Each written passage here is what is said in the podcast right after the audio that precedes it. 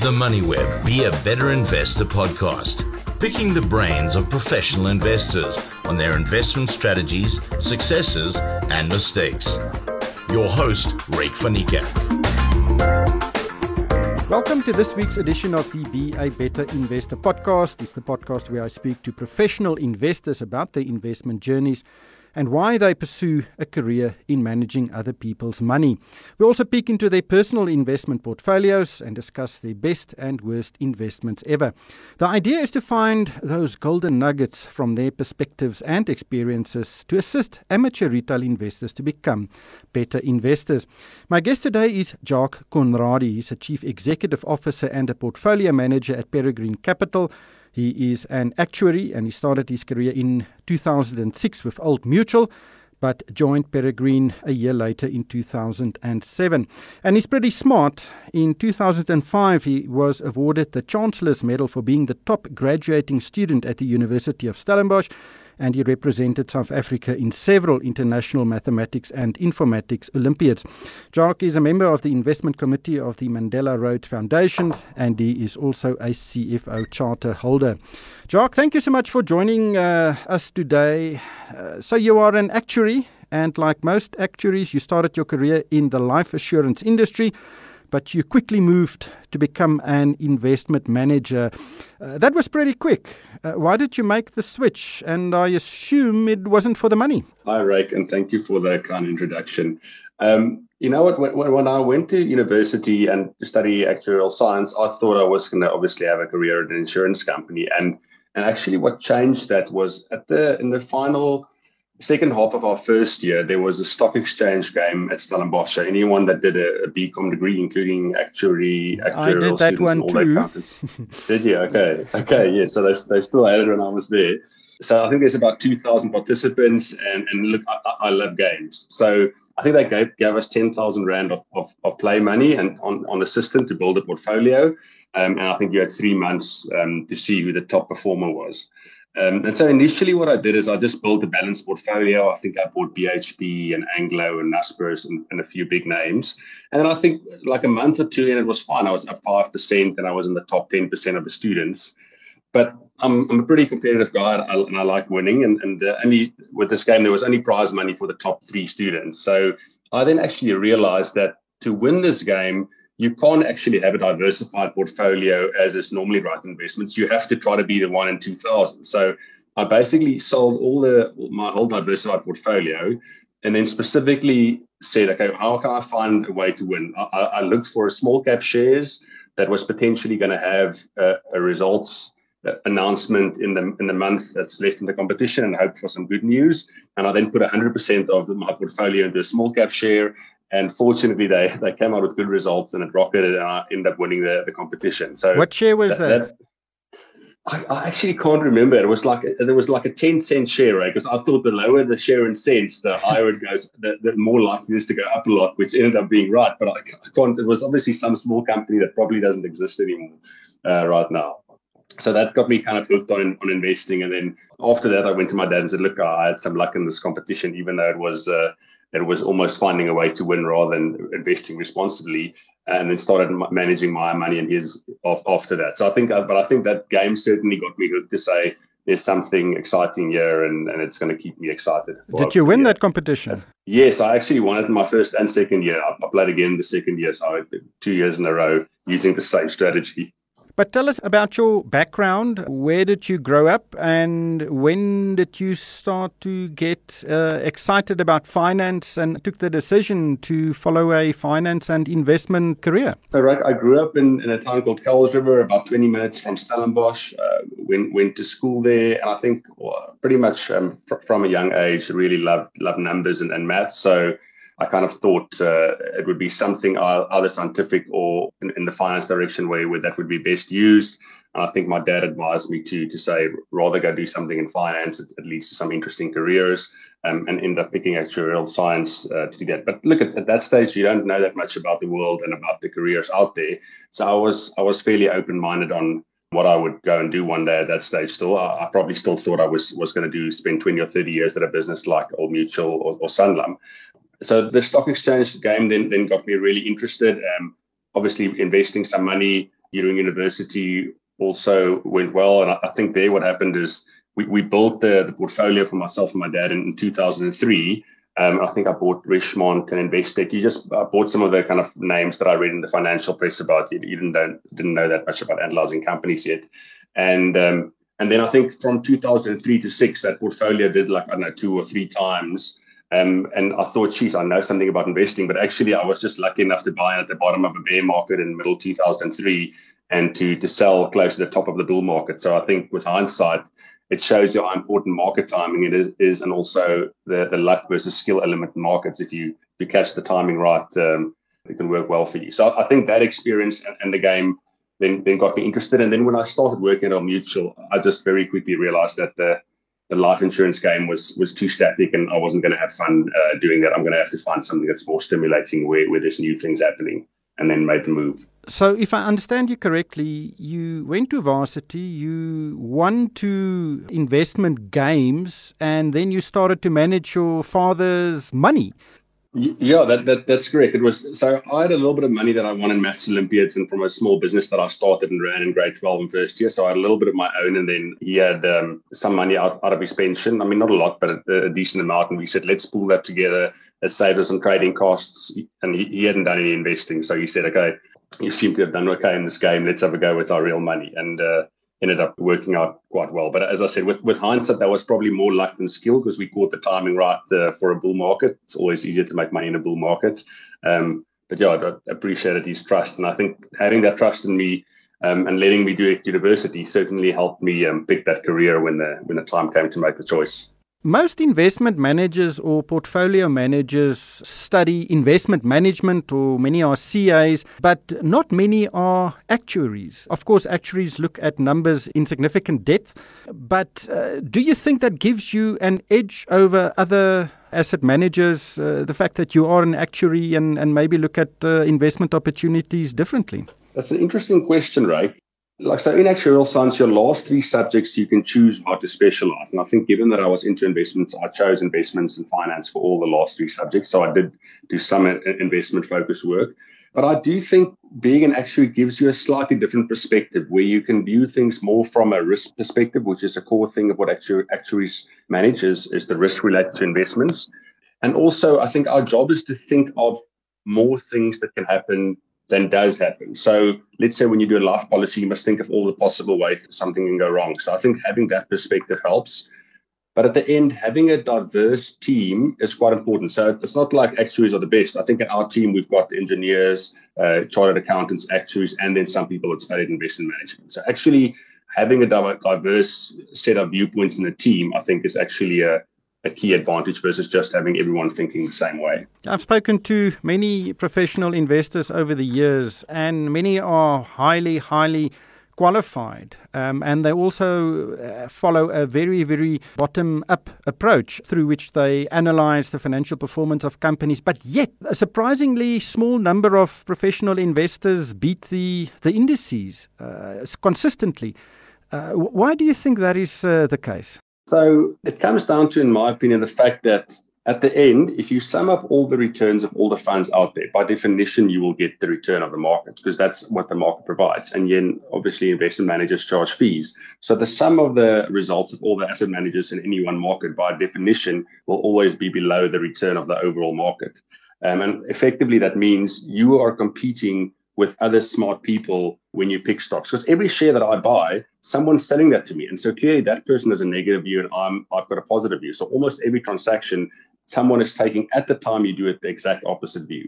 So the, the only way to outperform is then to uh, probably a combination of things, but if I have to say two or three is is you must be highly driven and very hardworking to to make sure you hustle harder and, and find information that the other person doesn't have uh, you must have a, a, great investment philosophy as to, to how you pick stocks.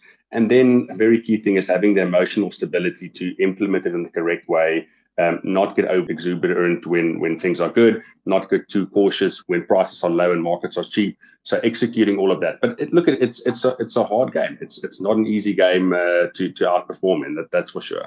But how do you get information about companies or investment opportunities which other asset managers don't? Don't you just look at the financial statements because that is available to all? Yeah, so that is certainly what's probably made our performance harder and what's made it easier for the retail investor. I think is the fact that information has become more freely available. So even when I started at Peregrine Capital, that's 15, 16 years ago now, we had a library where we had the annual reports of every listed company going back for the last 10 years. So at that stage, that was an edge. You had to actually go show up at the JSE or the company's results and get a copy or, or ask the company to, to, to send you a physical copy of its annual report. So even back then, maybe just having the financials was an edge. Right now, it's it's so easy. You can go onto any company's investor relations website and, and get that information. So that part of the informational, uh, I think, edge is narrowed.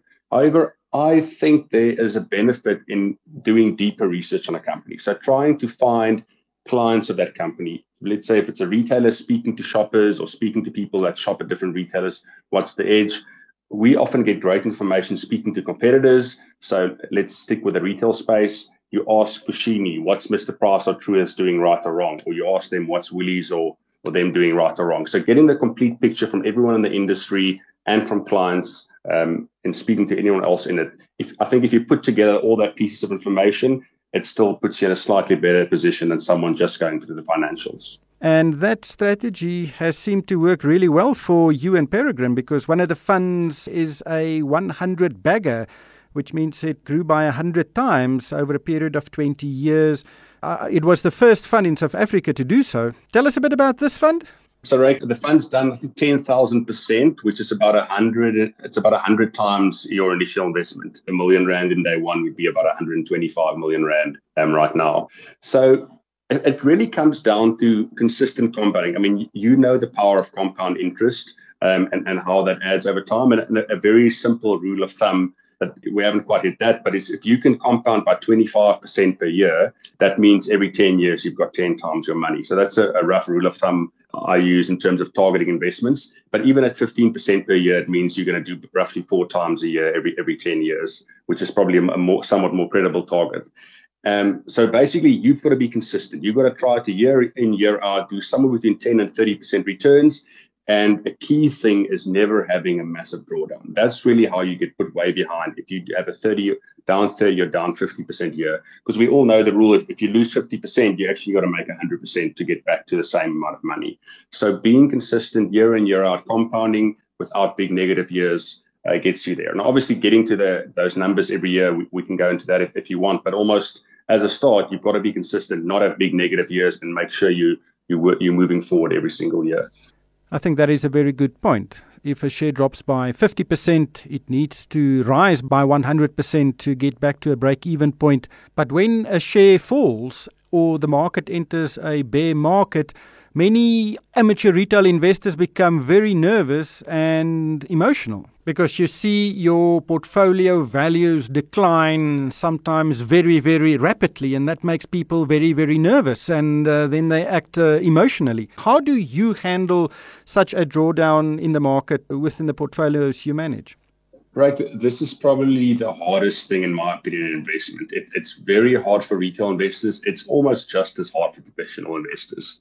Um, and it's probably one of the things that that's the biggest lesson that I learned early in my career. I remember when I joined the industry, you would look at the long term graphs of both the market and individual shares, and you would always see the low points and you'd see the high points. And you, you would always just wonder, why don't people just buy low and why don't they just sell high? That's that's in the end how you make money. You've got to buy low and you have to sell high.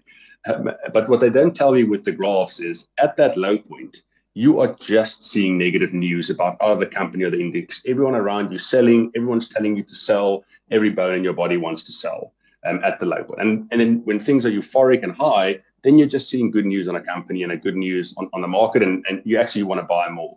So that explains why the graphs look like they do, and also why most people do the exact opposite, because this is our human tendencies make us want to do the opposite thing of, of what we should do. So almost the, the single biggest thing for a retail investor is finding a way to be able to step back from the noise, look at the bigger picture and say, geez, things are actually down a lot now. I know I'm seeing a lot of bad news, but that's actually why they're down. Can I look through that and at least hold my portfolio and not sell it the low? And I think if, you, if you're very strong emotionally, then you have the ability to maybe deploy a little bit more money there. But as a start, you must almost just fight the tendency to do the wrong thing because I think that's over a retail investor's career. I think this is probably the single biggest mistake people make and the biggest amount of money they lose, not the individual stocks they pick along the way. If you can just not sell at the lows and rather buy there and have the willingness to sell some when things are great um, and, and not buy buy more at, at the high at the high points, you're going to do much better at the end of your career. And obviously, we try to do that as a business as well. It's easier said than done because many companies, the, the, share price fall for a reason. Uh, and many people yes. or amateur investors would say, listen, let me just get out. If it falls another 10%, I'll get back in. And then you've made a 10% yield. And there are many examples of companies that have really imploded in many ways. Uh, so you still need to have the confidence to sell at a low because uh, you would expect it to go lower. How do you take emotion out of that decision?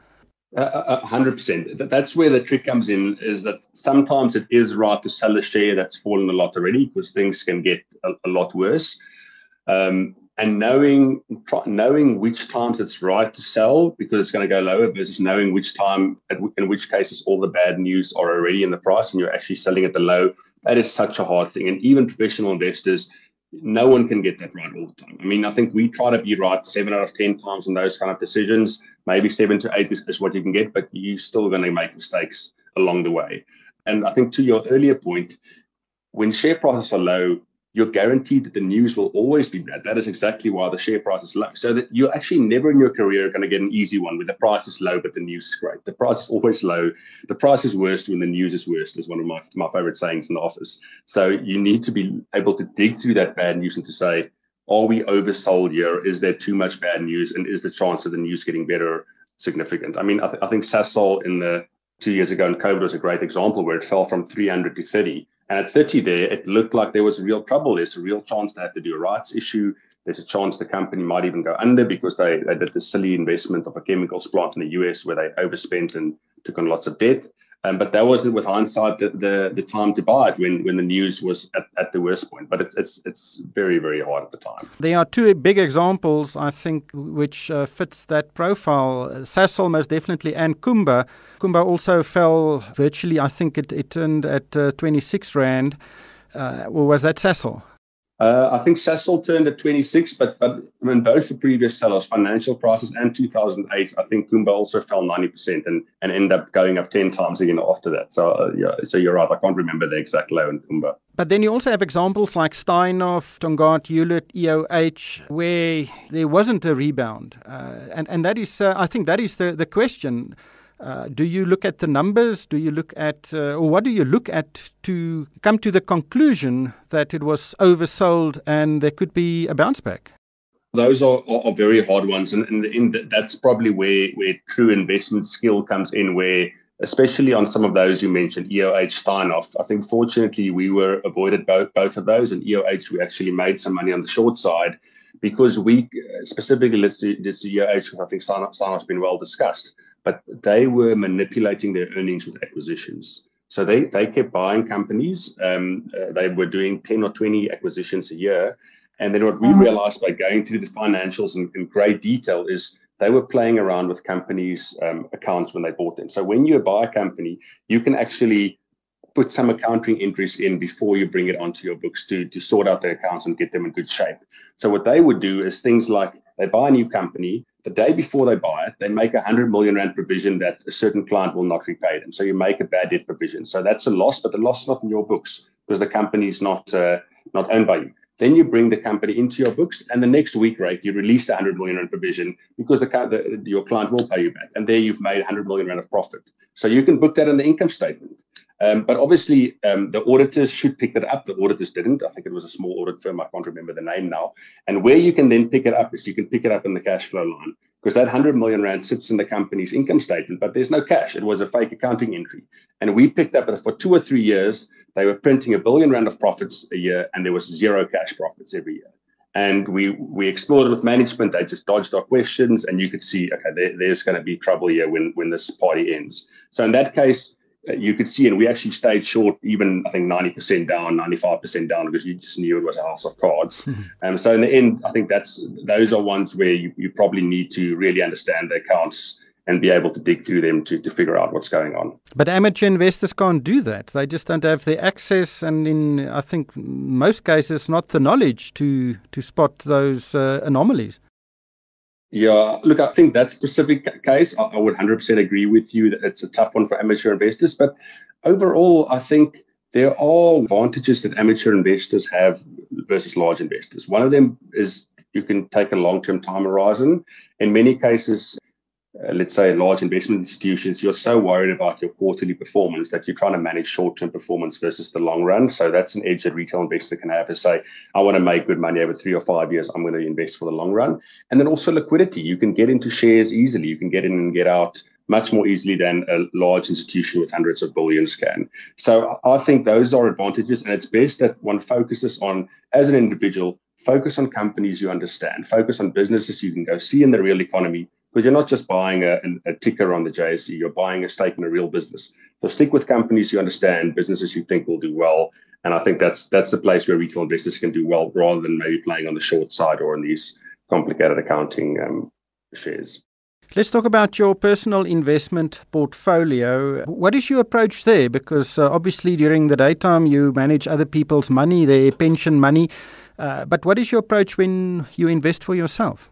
So, Ryk, most of my money and most of us uh, with you and the team, most of my money is invested in, in the funds um, alongside investors. So that's the bulk of my of my net worth is sitting there. And then what we have is we've got an, um, personal share portfolios where you can take more amplified views on companies you really like. And I think for everyone in the team, what we also see, the positive we see around personal trading is you get to make mistakes and have successes that's not impacting client money. So you can learn some extra lessons that's going to make you a better investor. I mean, we, we have quite strict holding periods. We you got to hold the share for three months um, after you bought it to, to prevent people from just trading and, and thinking uh, for the long run.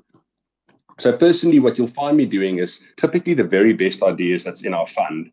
I will once we finish buying for the fund, I'll buy more of them personally. I can take slightly higher volatility than um, than let's say what we uh, promise investors in the fund, where we want to deliver a fairly stable outcome.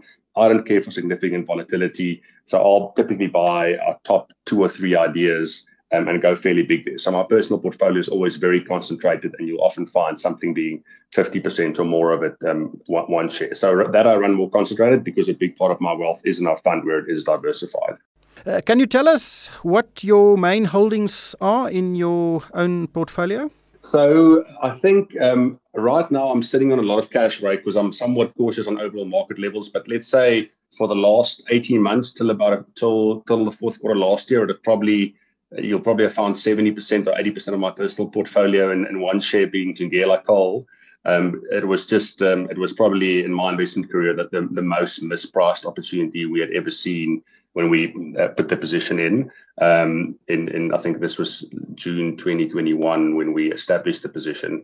Um, it, it, was just completely mispriced, where you could see something where maybe you could lose 30% of the share, but if the coal price turns, you could make 10 times your money. So went when in with meaningful size there, and then the key thing is knowing which winners you actually let run. So this one I think probably went up 15 times in the end and actually rather than sell, I just bought more along the way and on every step of the way till I eventually cut it because it's almost one of those things that I've learned in investments is a large part of your gains will come from the key few investments you make over your career. And when you see one of them, you kind of got to go for the jugular and, and, and go big if you're sure you're right. And this was one of those. So right now, so I fully sold that. So actually I'm sitting on probably 70, 80% cash. Um, right now. I mean, some of the things I have is I still like Naspers and Prosus in South Africa. So most of my remaining SA portfolio is actually just that. And then globally, um, I, I, own some Facebook and Meta, and I actually do like the, the food delivery shares that's been very weak in the last few years. Um, Delivery Hero and, and Just Eat Takeaway, they, they're two European food delivery companies, uh, are two ones that I own. Yeah, uh, I think Naspers and Prosus are also examples of shares that uh, were oversold and uh, very, very uh, dependent on what was happening in China. So, uh, and and you held on to those shares during the dip they experienced uh, over the past few years, or until actually a, a year ago when the share prices recovered significantly. I did hold on, but it, it wasn't easy to, to hold on. Let me tell you that there were certainly some doubts, and then. Um, I guess with hindsight, you certainly should have bought more, and uh, unfortunately didn't didn't didn't have the willingness to buy more. And I, I think the main thing that worried us there was uh, what direction the CCP were taking. It looked like they were really anti Tencent and anti the tech companies. Unfortunately for South African investors, in the last three or four months, they rapidly changed their tune, and that was one of those where it's very hard to predict that. If they kept going like last year and put the squeeze on Tencent, it would have been different. Um, so, but but fortunately, fortunately, at least I held on. Now I'm going to ask you the question I ask every single professional investor who participate in this podcast, and I always get a giggle. You've just said your best investment, uh, or one of your best investments ever, was Thungela. But what has been your worst investment, the biggest dog you've ever bought? There's maybe two I can give you, uh, even though it's, it's never as easy talking uh, there's about the giggle. um, yeah, it's, it's, less fun to talk about these, right, than the, the good ones. So, um, so my probably most memorable loss was um, just after Sibanye Gold was listed. Um, I I modeled out at the at the then gold price and the volumes they were producing in the rand dollar. I modeled out and I thought, okay, but this is a loss making business. They they can't make money. Their cost structure is too high versus the current gold price. And I thought, if this is a loss making company, why is the share not zero? So I think I shorted the share at, at 10 Rand a share. I think in the, the first month or two, it, it, it, went to eight Rand or seven Rand. I thought, geez, I'm, I'm clever here. And then I can't remember the driver, the, the Rand dollar turn and the gold price turn, and this thing just became an absolute rocket. And I think it literally doubled off the low very quickly to, to 16 Rand and that's where I luckily cut my loss on, on the short. Okay, geez, this is this is way too volatile for me. I've, I've made a mistake here. So fortunately, I had the willingness to stop loss it, but it's it's it's much higher now, right? And so the powerful lesson there was shorting is a dangerous game. If you put a if you put a thousand rand in a, in a normal share, the most you can lose is, is a thousand, and if you hit a Naspers or a Capitec, you can make ten thousand. If you short a, th- a share for a thousand, the most you can make is a thousand, but you can actually lose five thousand or ten thousand. The short shorting, the asymmetry works the other way. You can lose more than you put in. So that's why I think shorting is not for the average retail investor, and even for professionals, you you need to have experience with it. You need to know what you're doing, and you need to monitor it, it, it very closely. And it also taught me about investing in resource companies, how quickly the outlook can change if the commodity price or the rand dollar changes. So it was probably a good lesson to help me spot some Thungela down the line, but it, it certainly was a painful one. Um, and then I'll, I'll, maybe give you one more to show that we also make lots of mistakes. Um, is is Facebook, or which is now Meta. That that's probably right now. Facebook's trading at the price I initially bought it five or six years ago. But uh, as you know, I think I bought it at 120. It went all the way to about 400 dollars. So I was up three, four times, and it's back at my entry price right now. And and the lesson there is you must just be willing to sell even shares you love or even shares you've done well. You must be willing to sell them at the top. You must break that emotional connection. You say, I'm doing this to make investment returns and you better get out. Um, and so many, so many shares can reverse all the gains you've made if you don't take profits when they're there. So I think that's another key one. So like a Thungela, if it gets to your target price, you bang it out, you bank all the profits and you sit in cash and you wait for the next idea.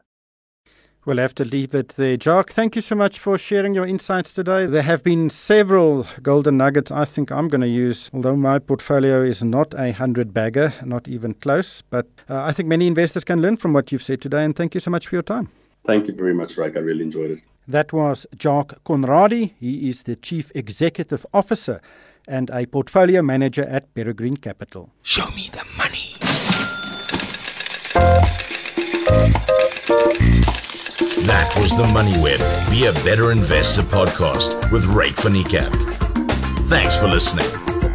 Catch up and listen to all the MoneyWeb podcasts on moneyweb.co.za or the app. MoneyWeb, your trusted source for business and investment insights.